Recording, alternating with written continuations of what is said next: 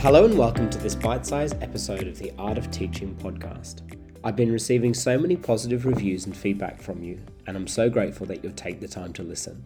These bite sized episodes are small snippets of a larger conversation from interviews available at theartofteachingpodcast.com.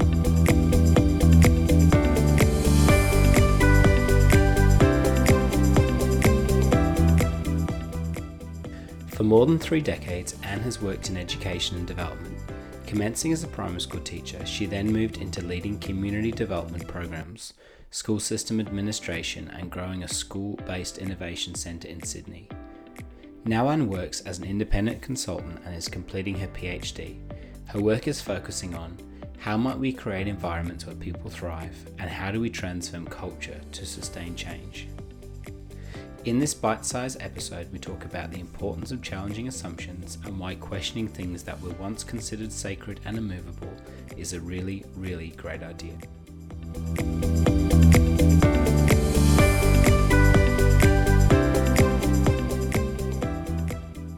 There's often that phrase of, um, it didn't do me any harm.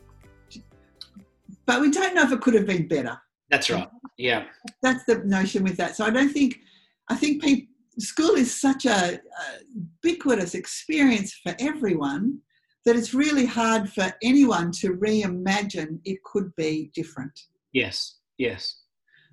That's a look. That, that's a really good point because you're. I mean, they, they may people may have turned out okay from schools, um, but you're right. It could have been. It, it, could have been much better, and and I think it's it's really important. And do you think that the current educational climate with uh, the, the move of a lot of students learning remotely from home um, uh, during the COVID pandemic. Do you think that's forced um, uh, schools uh, to uh, to question, or even um, uh, more broadly, people to question the role of schools and the role of education, and how that's delivered? Challenges that. Yeah. So I guess yes, you can do anything with Zoom. Oh, it's really hard though, and what I follow the British news a bit now so they have been, uh, they didn't have any of their uh, end of year exams because their school year finished in May, June. Didn't yep. have any of their school exams. Um, a fiasco in how they interpreted kids' assessment and, and went back to teacher assessment, teacher judgment as assessing whether they could go to university. They have now also cancelled the higher level exams for 2021 and relying on teacher assessment. Wow. It's really interesting. The teachers need to know the kids. Relationships really important. You can't if you know this has created this environment where maybe exams we can't rely on putting a whole bunch of kids in a room. So I guess my desire is that from this COVID season that we um, there might be things we learn that we go, hey, you know what? That's better. Yeah. Yeah. Do that really, really, really important. And I, I, have been um, criticized of many things in my career. And one of them is is being overly optimistic. And I think that um, while this has undoubtedly been a, really difficult time of change, and and, and I, globally, it's been quite tragic in terms of the horrendous loss of lives and the disruption that it's caused. And I don't mean to downplay that in any way. Um, but I do also think that um, it's a time to really question a lot of things that we had assumed um, about schools and, and, and, social systems and structures and so on and so forth.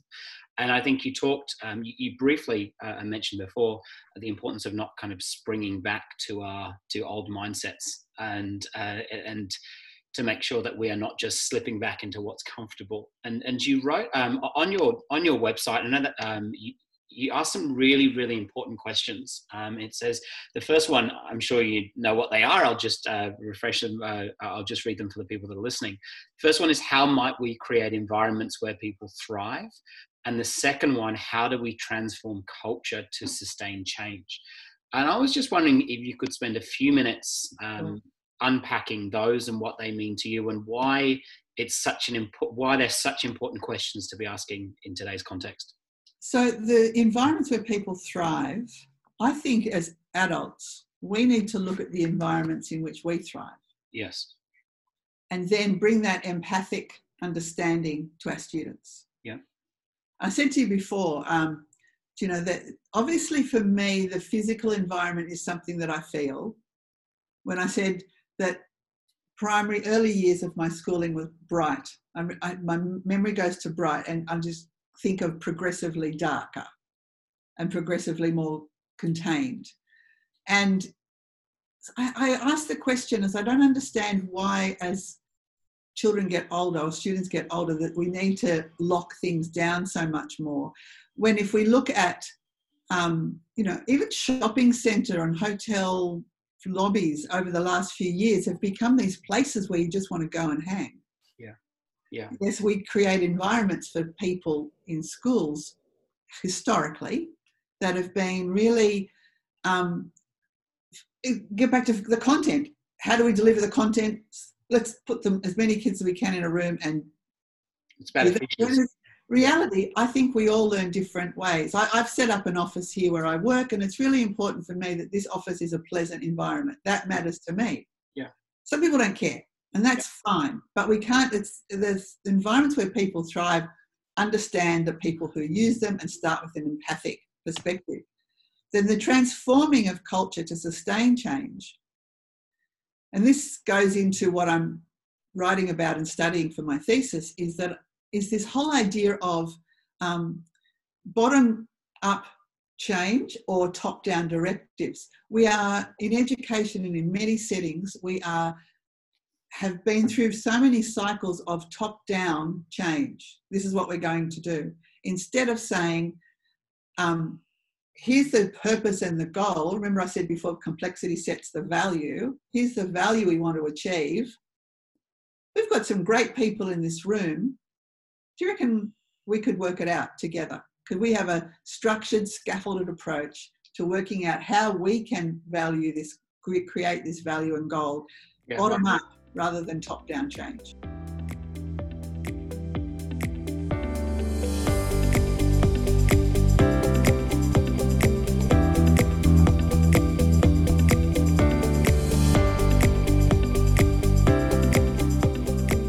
Thank you for taking the time to listen to this episode of the Art of Teaching podcast. I hope that you, like me, got some valuable insights out of our discussion today.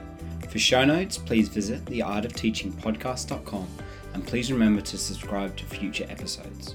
If you could also let me know what your thoughts about our discussions were today, rate and review the episode on iTunes and share the resource with anyone that you think might find it useful. Thank you for listening. Until next time.